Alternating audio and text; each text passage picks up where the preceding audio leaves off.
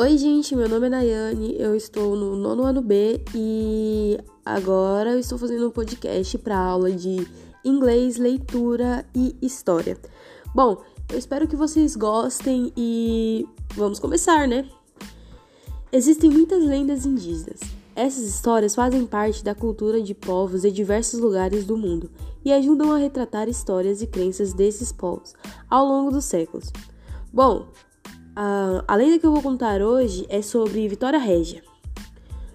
Essa é uma história linda de amor de uma bela índia pelas estrelas, ao ponto de querer se tornar uma. Naya era uma jovem guerreira que, por amar a natureza, tinha o hábito de contemplação por longos períodos da lua e das estrelas. Com o sonho de ser de fato uma estrela, pediu a Jace, a lua, que a fizesse uma estrela, mas os dias passaram sem que o desejo se concretizasse fazendo com que a jovem índia entristecesse e um dia de lua cheia fosse esperar por Jace na beira do lago. Ao ver a bela imagem refletida na água, se encantou e ali mergulhou para nunca mais voltar. Como sempre foi querida na tribo e na região, os peixes e os pássaros pediram a Jace que a tratasse de forma especial. Assim, Naya foi transformada na mais bela planta aquática já vista, a Vitória Régia, ou a Estrela das Águas.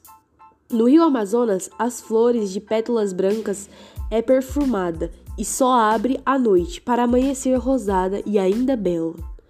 Bom, essa lenda, quando eu vi ela, de cara eu me apaixonei, porque eu acho muito interessante isso, sabe?